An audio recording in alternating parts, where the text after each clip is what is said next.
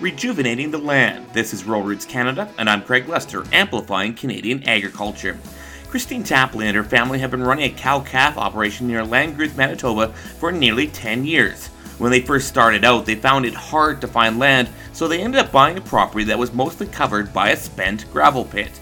So they got to work improving it. And so we were really fortunate to access um, lots of programs that helped us kind of uh, take that piece of property and, and restore it back to, to grassland um, and to, to rejuvenate it using the cattle and, and feeding cattle on that land to get lots of growth and have had some really remarkable results actually in that um, 10 year, even five year span.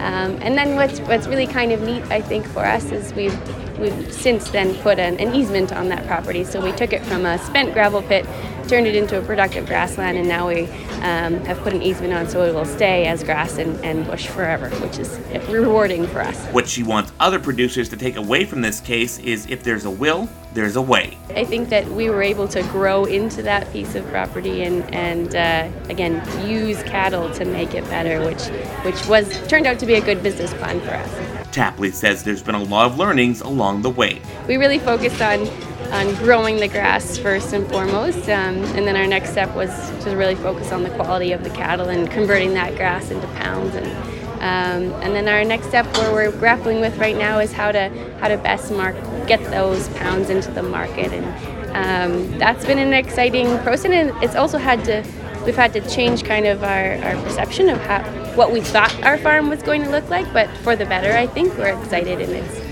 it's maybe looks a little different than we thought, but it's it's working and, and we're excited. Tapley was a speaker at the Western Canadian Conference on Soil Health and Grazing in December. If you enjoyed this feature, be sure to check it out on the podcast farm on ruralrootscanada.com and don't forget to check us out on LinkedIn, Twitter, Facebook, TikTok, and Instagram. For Rural Roots Canada, I'm Craig Lester, amplifying Canadian agriculture.